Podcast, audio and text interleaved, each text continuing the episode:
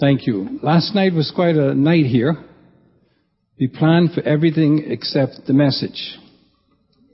But we had some good reports from ministries that we are not too well aware of, from people who are helping, especially young people, and we thank God for that. We heard from some of our students as well. We were hoping to hear from more, but those who spoke gave us quite a bit of information for which we're thankful. So we didn't, weren't able to hear from all of our students, but we hope we can do so uh, at a later time. Of course, we also wanted to open the floor for your testimonies as well, which we didn't have time to do. So because I was not able to finish my message before the countdown began, and as you know, the countdown start right at the introduction of the message almost, but we're thankful for that. So what I'm going to do this morning is to continue my message I began last night. In fact, I'm going to do more than continue. I'm going to speak the whole message over. So those of you here last night, please don't think that you're getting a repeat performance. Think about it that you're getting two for the price of one. Because you're going to hear something you heard, but something you didn't hear as well. Alright? Today, we want to be looking at a passage of scripture that um, many people have been using uh, throughout this year and for a long time, of course. And it's a beautiful passage of scripture, and I'm sure you know it. It's Jeremiah 29, verse 11. And it says, For I know what I have planned for you, says the Lord. I have plans to prosper you, not to harm you. Of course, a lot of emphasis is placed on that prosperity part, and mostly they're thinking about financial prosperity. I have plans to prosper you, not to harm you. I have plans to give you a future filled with hope. Isn't that a beautiful picture? That really is. Jeremiah 29, 11. Now in 1989, 96 fans were crushed to death in a soccer stadium in Sheffield, England, and another 200 were injured. At one of the hospitals where the victims were taken, an attending surgeon spoke to the parents who had come to find out the fate of their children. The surgeon read the names of those who were killed, and he expressed his sympathy to the parents, the grieving parents. And then he added that he believed that God understood the parents' grief and was with them in this time of need. But one grieving father who was really struggling with the death of his young son responded in this fashion. What does God know about losing a son? What does God know about losing a son? Quite a question, isn't it? Well, I want to answer that question a little bit this morning in my message. And I want to answer it by looking at a passage in Acts chapter 2. And it says this We know that God causes all things to work together for good to those who love God to those who are called according to his purpose. Excuse me. For whom he foreknew, he also predestined to become conformed to the image of his son, that he might be the firstborn among many brethren. And whom he predestined, these he also called. And whom he called, these he also justified. And whom he justified, these he also glorified. Now notice, this passage here is telling us that Jesus has a plan for his people. But there is another passage of scripture, which, and I think I read the wrong one. That's Romans 8. I wanted to do Romans 2. Yeah. Acts 2 rather. Let's see if I can, I must have misplaced that reading here. Pardon me for that.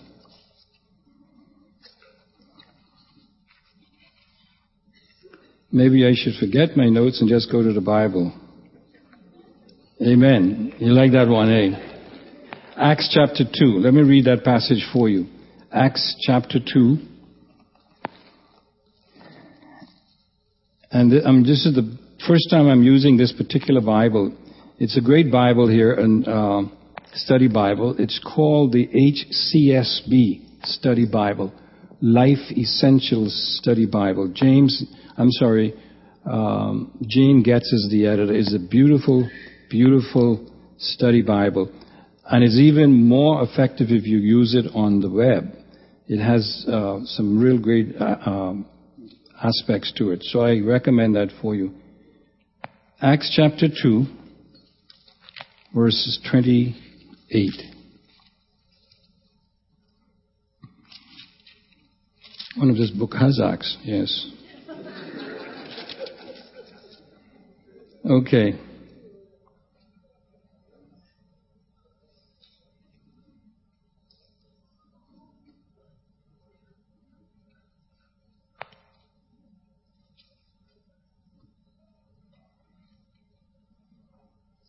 Looks like this Bible has more notes in it than it has Bible.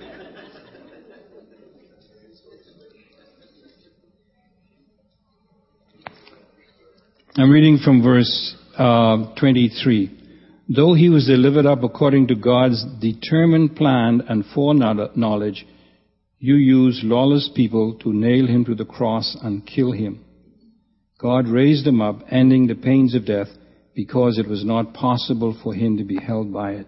Notice, it was God who planned the death of his son. He planned the death of his son. Now, if it's anyone then who knows about the death of his son, it would be God the Father. Because he actually planned the death of his son. Now, this is why when you go to the scriptures, you will find that God is really the master planner.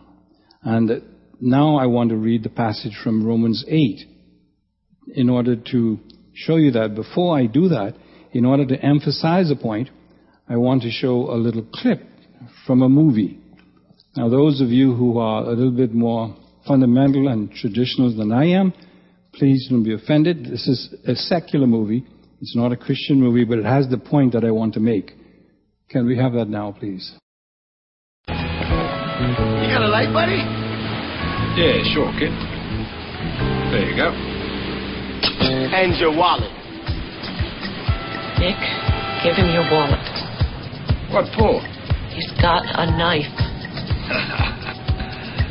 That's not a knife. That's a knife.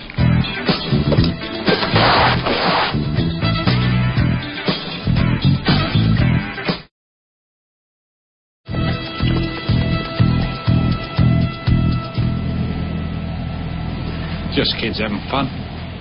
You all right? I'm always all right when I'm with you, Dundee. God, that sounds corny. Now let me read you a passage of scripture, then I'll show you why I use that. And now it's verse 28 of Romans 8. We know that God causes all things to work together for good to those who love God, to those who are called according to his purpose, for whom he foreknew, he also predestined to become conformed to the image of his Son, that he might be the firstborn among many brethren. And whom he predestined, these he also called, and whom he called, these he also justified, and whom he justified, these he also glorified. Now that's a plan.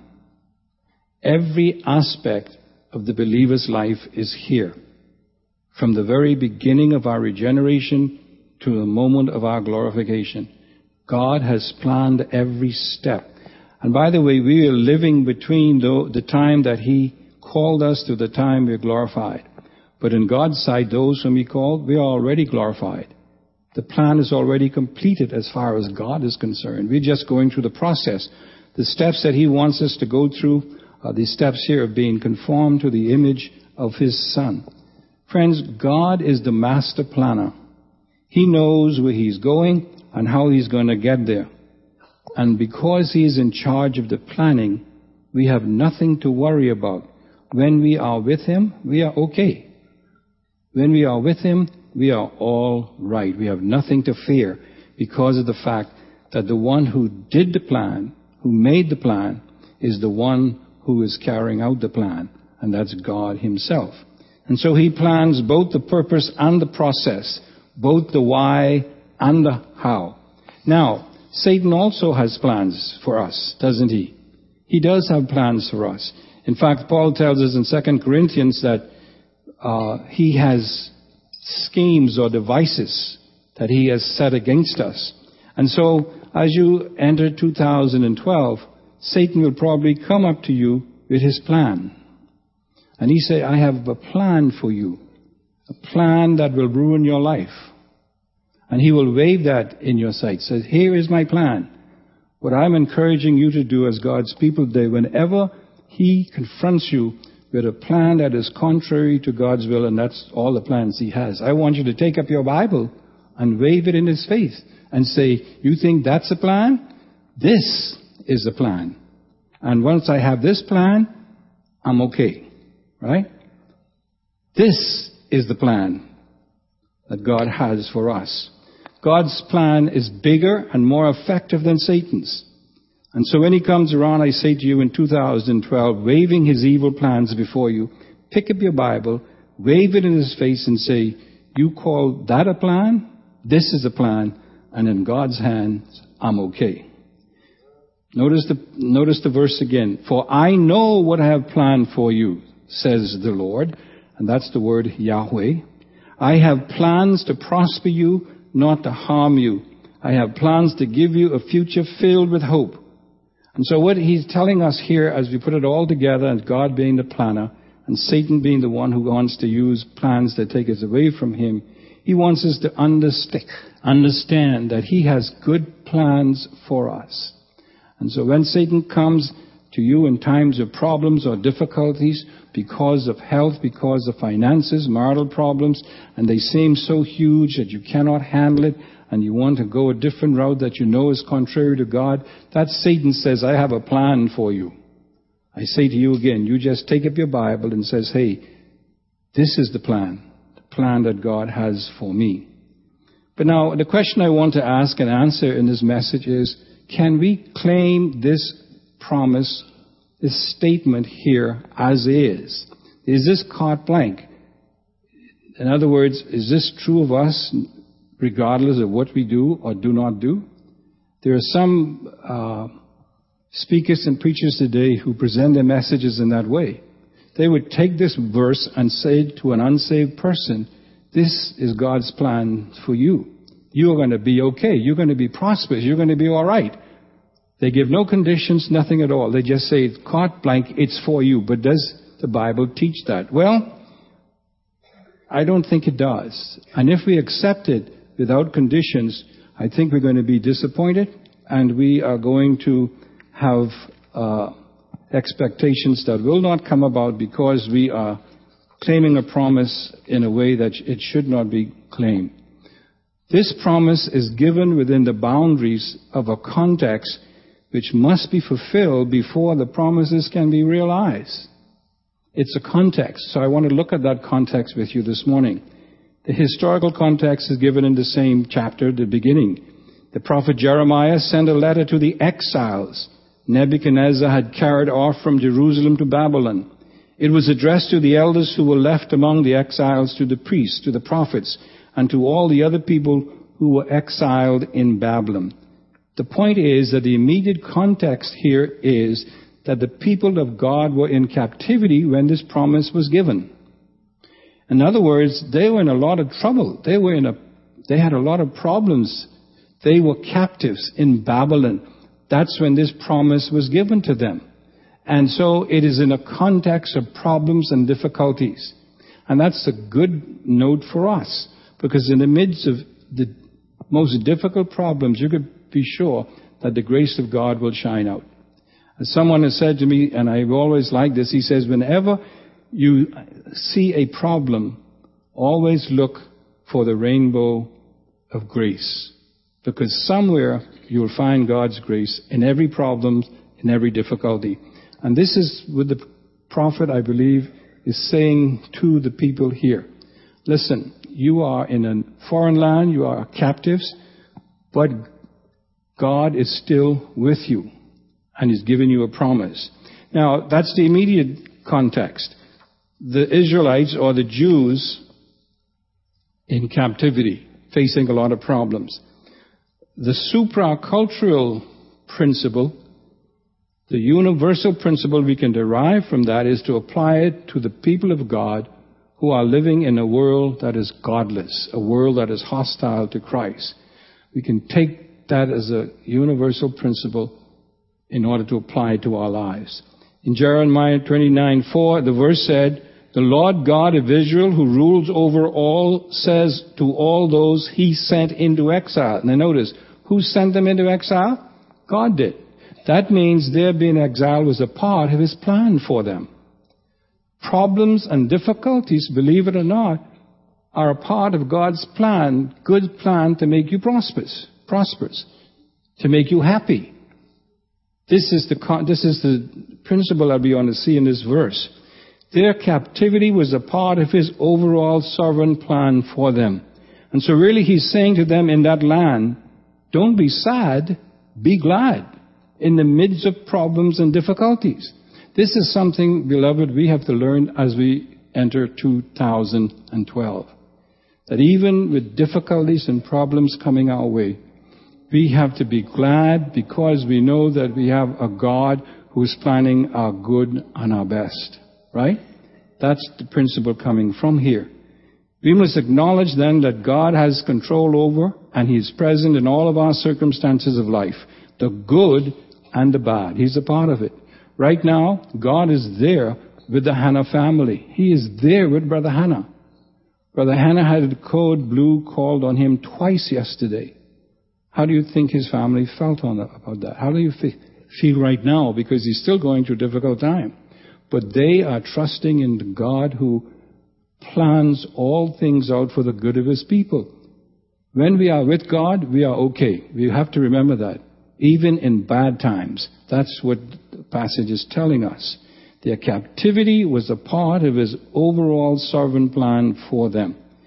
According to James, consider it all joy, my brethren, when you encounter various trials, knowing that the testing of your faith produces endurance. Now here's the process. A testing that produces endurance. And let endurance have its perfect result a literal reading of that, a free reading of it, don't abort the process before the product is born. Don't abort the child before the child is born. If you do, you will not have the child, of course. You cannot abort the process and expect for the finished product to come out. We are in a process, and problems and difficulties and trials are a part of that process, a part of God's plan for us. So no matter what plan the devil has for us, God has a bigger and a better plan. That's the plan that we must lay hold of. He says, let endurance have its perfect result, that you may be perfect and complete, lacking in nothing. You see, that's the process we are about. And as we go into 2012, we should realize that the process is continuing.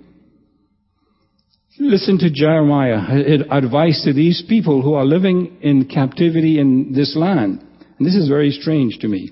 Build houses and settle down. Don't look for a way out. Isn't that crazy? Don't look for, I'm going to try to get together with some guys and get an opposition and we're going to overthrow the government and we're going to, no, no. Build houses and settle down. Plant gardens and eat what they produce. Marry and have sons and daughters. Find wives for your sons and let your daughters get married so that they too can have sons and daughters. Grow in number. Don't dwindle away. God always likes for people to have children. Right from the beginning. Didn't he say that? Huh? Even in hard times. Don't dwindle away. Work, notice this now. Work to see that the city where I sent you as exiles enjoys peace and prosperity. Now, isn't that paradoxical?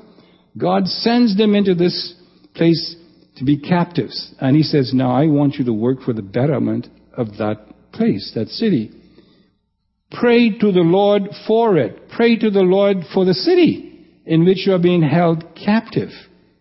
Notice now, because as it prospers, you will prosper. So notice where the prosperity is now.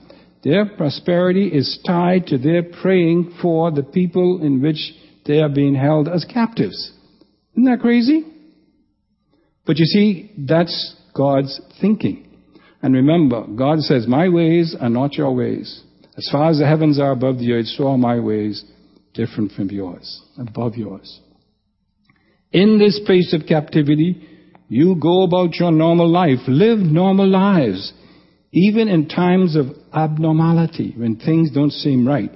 I like to say, keep your life flowing around potential dams. And that's not a cuss word, okay? I'm talking about something that is in the flow of your river of living, your life. It's a problem, a difficulty. And you put so much emphasis on it, you build a dam. And it stops you from living. Because you have one problem with your wife or your husband or your child or your boss, you don't come to church anymore. You don't see your friends anymore. You don't do anything. Everything stops. Because you and your husband, you and your wife are not doing anything, you stop coming out to minister. You do all kind, you do, your life stops because of one problem. One difficulty. He says, no, no, no, you don't live that way. You don't, you continue on living. Living, obeying God and glorifying God in the midst of problems and difficulties. Don't let one problem dam up the flow of God's blessing in your life. That's what he's telling his people. In this land of problems and difficulties, keep living, looking to me and calling upon me. And he's saying here, turn your negative circumstances into something positive. Now, when we start to study Second Corinthians, the book end, the book begins with that. He says, listen, look at all of your problems, all the difficulties you're having as a school that God is sending you to.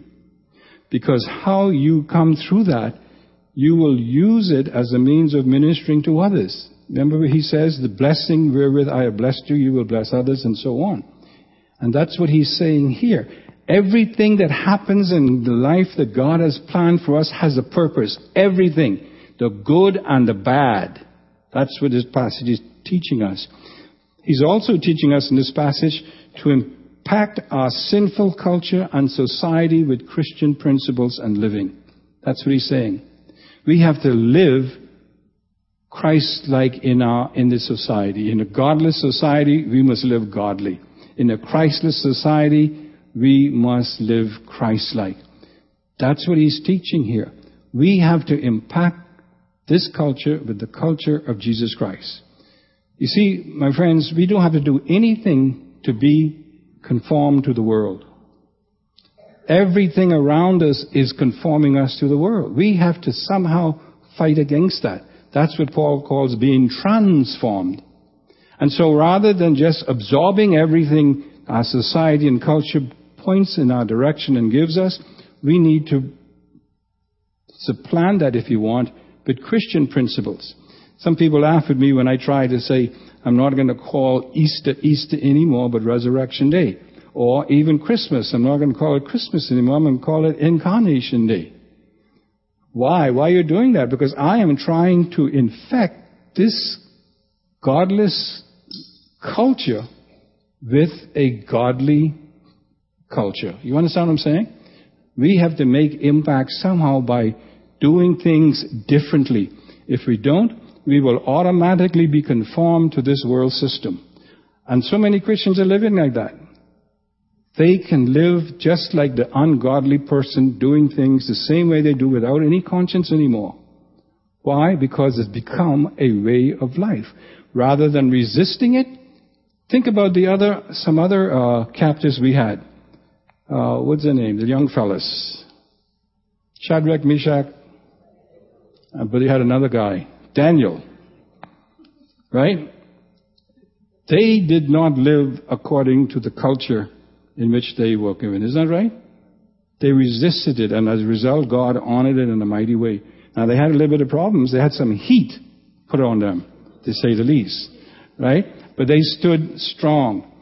What I'm saying to you as we enter 212, we've got to do the same thing because Christians have been being conformed to the world too long it's time for us to show resistance.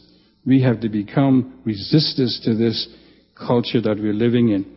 Then he goes on, not only are we to impact culture and society with our Christian lifestyle, but we are to pray for our enemies, our country. I shouldn't say enemies, although that's included. Pray for the godless country in which we are living. That's what he told these people. Pray for it, for their prosperity will be yours. We Christians like to complain and holler about all the crime and everything going on, and we're blaming everyone else other than us. But you know, the scripture tells us something. Uh, Paul tells us exactly what Jeremiah is telling us here. In 1 Timothy 2, this is what he says to the church. I urge that entreaties and prayers, petitions and thanksgiving be made on behalf of all men, for kings and all who are in authority. Why? In order that we may lead a tranquil and quiet life in all godliness and dignity. You see the connection there? Our praying can lead to a godly society, a tranquil society, but it's the praying of God's people. You see? And so we have to ask ourselves, when last have we prayed for this society, for this government, and so on? Because here, God puts the reason for a lot of what's going on in our corrupt society upon the Christians because we're living corrupt lives as well. How do you think the church fared when in one year you had two professing Christian leaders being charged for immorality? I mean, that just brings disgrace upon the church. Now, I'm not saying these men were guilty, they were found that way, but I'm just saying it brought shame to the cause of Christ. Don't you agree? But you see, that was publicized. Look at your own life. What do you do when you come through customs? How do you show Christ likeness when you fill out your forms? How much time do you lie and deceive and cheat and deceive and do all of that? You're just as bad as everybody else who has not named the name of Christ. We have to change culture by even in times when we lose. Paul even talks about it in 1 Corinthians 6. He says, if somebody has wronged you, don't sue that person. You take the loss yourself so that God might be on it. But boy, let me tell you, Christians don't think that way today, do they? Not me. That's my money. He's not going to get away with that. And we put all kinds of rationalization to get around what God says. Do not sue a brother because it brings his grace upon the people of God. We have to show a different lifestyle in 2012 if we're going to make any impact at all. That's what he's talking about here. Now, Jeremiah gives some additional advice and instructions for living a godly life in an ungodly culture. And all this has to do with the plan of God, as we'll see. Later on in the chapter, verse 8, he says, for the Lord God of Israel, who rules over all, says, Don't let the prophets or those among you who claim to be able to predict the future by divination deceive you. Now see, he's talking to his own people now. He's saying that, hey, be careful as to who you listen to when it comes to God's directions for your life. Don't pay attention to the dreams that you are encouraging them to dream. Notice, you are encouraging them to dream. In other words, these people were given, these leaders were giving to the people what the people wanted, not what God wanted them to hear. They are prophesying lies to you and claiming my authority to do so. But I did not send them. I, the Lord, affirm it. And beloved, if there's one day in which we, one day in which we have these things going on, it's today. How many people are claiming to be prophets and they get up and say, the Lord told me to do this. I declare to you this. I declare to you that. And I pronounce this and I pronounce that and so on. God told me to do it. God says, be careful because a lot of them are liars. They will say that I sent them, but I want you to know I didn't. And so he's telling us to be careful to who we listen to in a wicked world. Not only from the unsaved, but from those who profess to be believers. Because many times they're the greatest deceivers. They are wolves in sheep's clothing.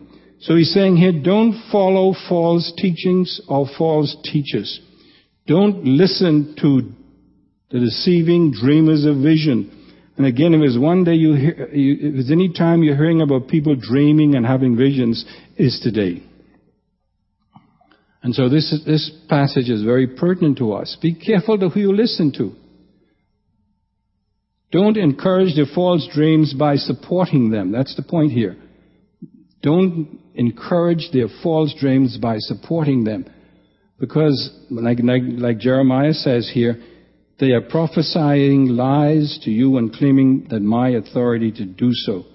Not only he says, don't pay attention to the dreams that you are encouraging them to dream. In other words, reason why most people encourage these people is because the, the false teachers are telling them what they want to hear. That's why. And he says, you're just supporting liars and deceivers. Be careful. Don't encourage that kind of a thing. In other words, the Bible tells us we are to be discerning. Listen to 1 John 4. Beloved, do not believe every spirit but test the spirits to see whether they are from God, because many false prophets have gone out into the world. Notice, he says, don't believe every spirit. He says, test the spirits. Why? Because many false prophets have gone into, in other words, the spirits, the false spirits are speaking through the men and the women. And we must understand that when we hear false teaching, sometimes you have to realize it's the evil spirits that are really doing the teaching, not the humans, but the spirit that possess them. Now, in order to be discerning, we need to know the Word of God. That's what comes. We need to know the Word of God. And that's why the writer of Hebrews says in chapter 5, solid food is for the mature, who, because of practice, have their senses trained to discern good and evil. This is a tremendous verse. It tells us that the people who are easily deceived are those who are immature, who does not know the Word of God. Who are those who know the Word of God and who are mature? Is those who study and use the Word on an ongoing basis and apply it to their lives. Not just knowing the Word, but living in the Word, applying it to their lives. Now notice verse 10 of Jeremiah 29. The Lord says, Only when the 70 years of Babylonian rule are over, will I again take up consideration for you. Notice now, God is saying that He's explaining His plan. I brought you into captivity, but it's only for a limited time. When that time is up, I'm going to lead you out. That's why I like to say with every problem, the problem's either just begun, or it's happening now, or is on its way out. No problem is going to be forever. That's the point. But God wants us to, in the time of the problem, to be trusting in Him nonetheless. God has a plan, and we must not abort that plan in our life because some point along in that plan we become discouraged or disheartened. In other words, God's sovereign plan must be followed if its final course is to be realized. I read again, let endurance have its perfect result so that you may be perfect and complete, lacking in nothing. What happens when pain comes your way? I know when it comes my way, the first thing I say, Lord, what? Take it away. Uh, my children like to tease me how I react when I have pain. In fact, the other night when I was poisoned with snappers or whatever it was, my daughter Sandy said she wished she had a camera so, and with a, with a recorder so she could see, show everybody how I was writhing in pain and groaning and everything. I don't like pain, and so the first thing comes, the Lord, take it away. When we have problems, that's the first thing to do. Lord, take it away. But we shouldn't be praying that. We should be praying, Lord, give me the strength and the ability to undergo this in a way that honors and glorifies you. That's endurance. That's going through it, and it will lead to perfecting the believer as time goes on. Notice now, after that he says, Then I will fulfill my gracious promise to you and restore you to your land. Now this is coming up to verse 12, in all of the trouble, he says, then, when, after the time for suffering is over, and he knows it's over, then he says, I will fulfill my gracious promise to you and restore you to your land. Now, why is that going to happen? Notice the next word in verse 11. For I know what I have planned for you, says the Lord. In other words, it's a sequence. Everything God has planned for us follows one step after the other. One thing happens because he planned it, and he planned it to happen so something else could happen. And it's important for us to go through every step that he has planned for us and not to try to change him around or to stop any of them as well. He follows a plan. And God's plans are not willy-nilly. They're not ignorant of purpose for you and for me and for him. He says that all things work together for what? good to whom? Those who love God and are called according to his plan. His purpose, you see. He works it all out for our good and for His glory. It's only when we try to do things our way that we mess God's plan up. And we don't become mature. We don't become perfect anymore. It's like the process of a caterpillar being turned into a beautiful butterfly. I'm sure you all know the story of, the little boy who saw a caterpillar struggling out of his cocoon, and so he helped it to get out. And the little thing just came out and fell to the ground, couldn't fly, it died. Why? Because God has arranged for that transformation, that metamorphosis to take place in such a way that that struggle out of the cocoon was an important part of being transformed into that beautiful butterfly. And see, that's why we have so many ugly spiritual Christians around. We try to do our own thing in getting out of problems, in getting out of situations.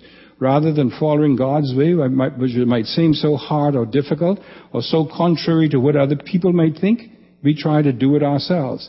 And so we don't experience the metamorphosis that God wants to take place in our lives. And so, remember this.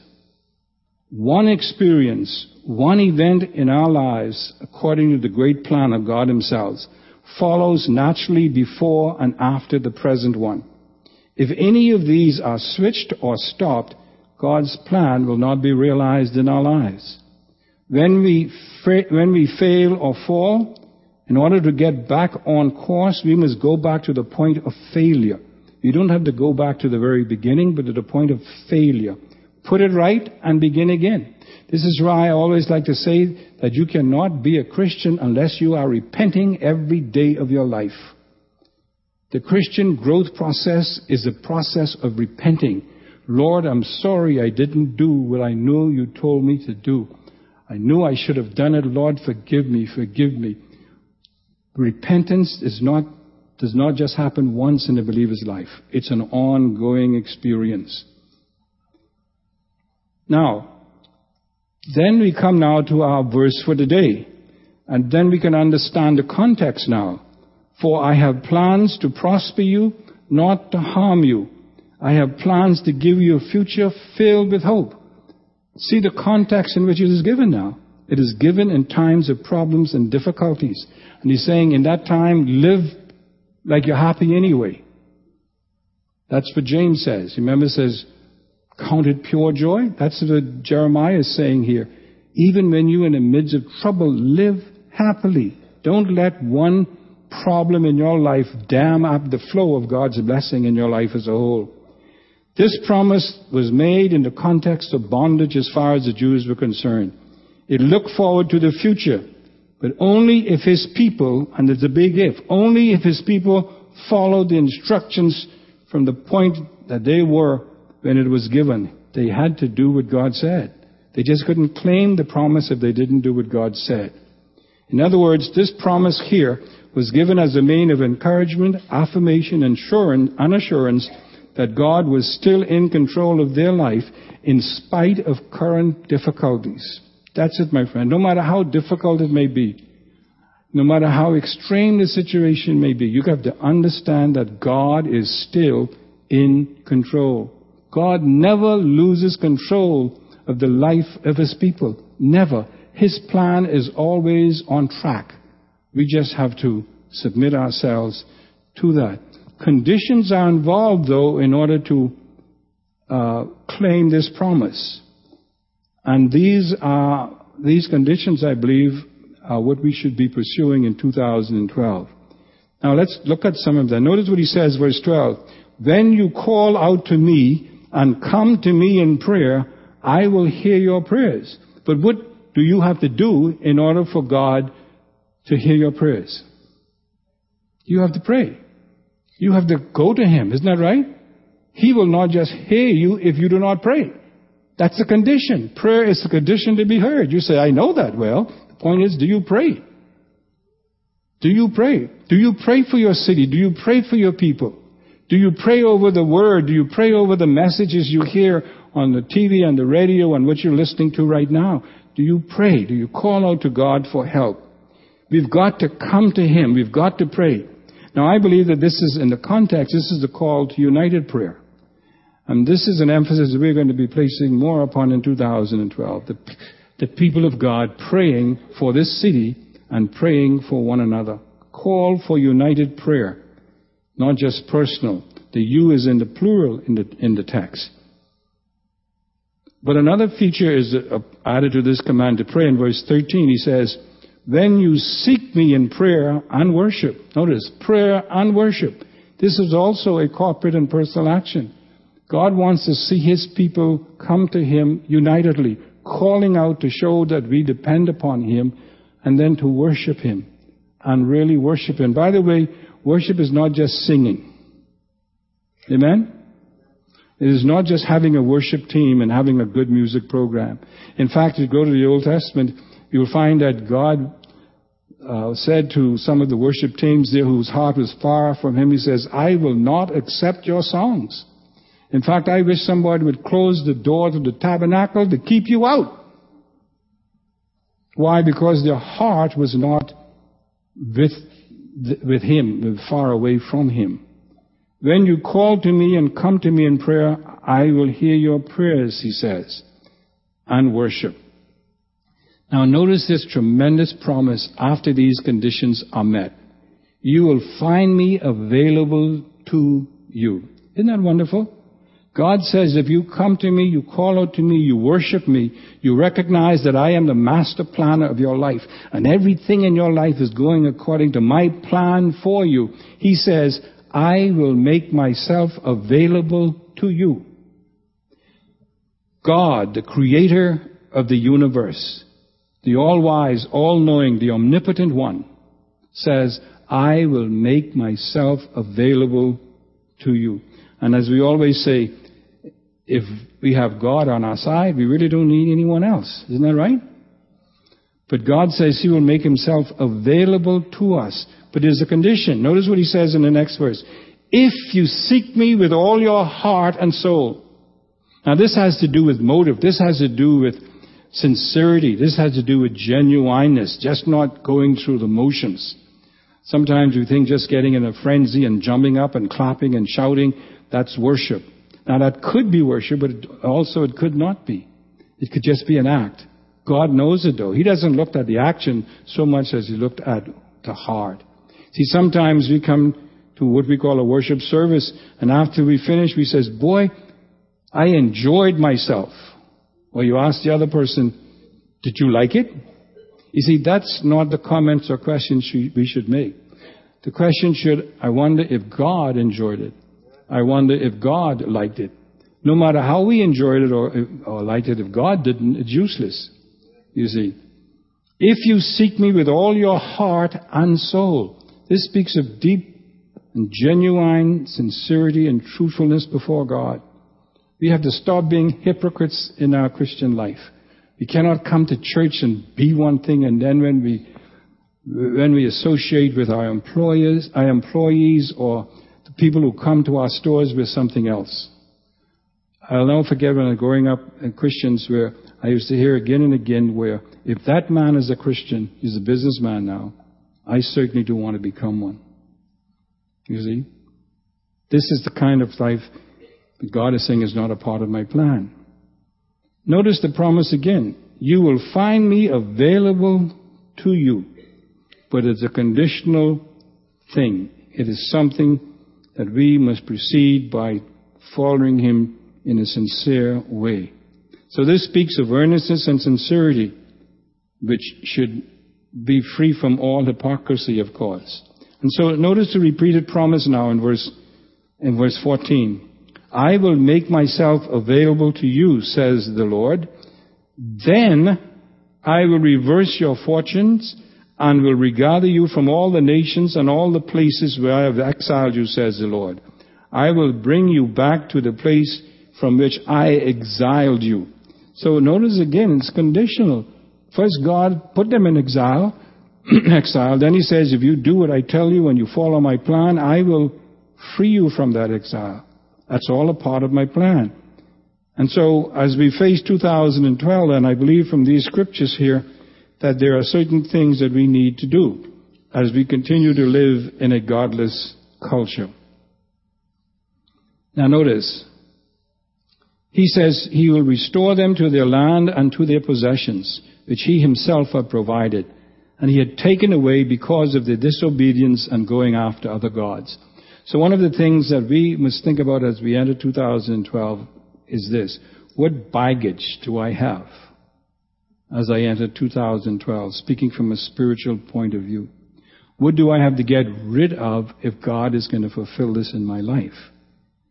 And God promises you get rid of these idols in your life. You get rid of other gods in your life. You say, I don't have any other gods. Well, consider very carefully. Bible says greed is idolatry. And if you want to see greed, just look at the Christians during Christmas time. That's why I say that many times the way we celebrate Christmas, when we go after gifts and all kinds of different things, it's idolatry because greed is associated with idolatry. Some of these things have to be dropped off regardless to what society thinks, regardless to what culture thinks, regardless to what some Christians think. Some things have to be stopped. Some things have to be dropped nonetheless if we are going to have God available to, to us. And God says, if you do this, I will make myself available to you. His power, His grace, His resources, his prosperity, everything will be ours. But we have conditions to fulfill. And if God did it then, God can and will do it again in 2012 and beyond. But we have to meet His conditions. We obey, He blesses. We, dis- we disobey, He disciplines. That's principles that are embedded in the Word of God. You see. So let's review then as we close. What must we do to claim this promise here that we see on the screen in 2012? Well, we must be a part of the family of God. He was speaking to his people. You cannot claim this promise if you are not a believer in Christ. This is one of the big things I have against many of the uh, motivational speakers we see on TV. They give the promises of God to unbelievers, promises that are only given to believers. These are for believers. In order for you to share in this, you must place your faith in Jesus Christ. And as you enter 2012 and you have not yet become a Christian, there's no better time than right now. So you could begin a new year with a new life, being a new creature in Jesus Christ. And we invite you to do that. But also expect that if you disobey as a Christian, God is going to discipline you. God disciplines his people when they disobey. There's no doubt about that as well. Sometimes we rationalize it and get away from it. That's a mistake I made and so on rather than calling it sin. That relationship you have with someone, you say, well, that's just a part of the job, but yet it interferes with your relationship with your husband, your wife. That's sin and God is going to discipline you if you don't repent. So you need to be a part of the family of God. Secondly, you must accept God's sovereignty in all circumstances of life, the good and the bad when things are disappointing as well and things are fulfilling. You need to accept the fact that God is the one who is in control, not you. Heck, accept His sovereignty in all circumstances of life, the good and the bad. And then thirdly, keep your life flowing around potential dams. In other words, don't stop living for Christ or doing things you know you should do just because of one problem in your life. You see? you could still glorify God in life if you have a problem with your husband or wife. You can still glorify God by the way you respond to that. You can still glorify God if you have financial problems and you can't meet payments. You can still glorify God. You don't have to curse the per- person who's coming asking for money you owe. You could respond in a godly way. You see, this is the kind of things we're talking about here. You keep your life flowing around potential dams. Don't let it stop you. Turn your negatives into positives. Again, by saying, God, how can I honor you in this life? How can I glorify you in this situation?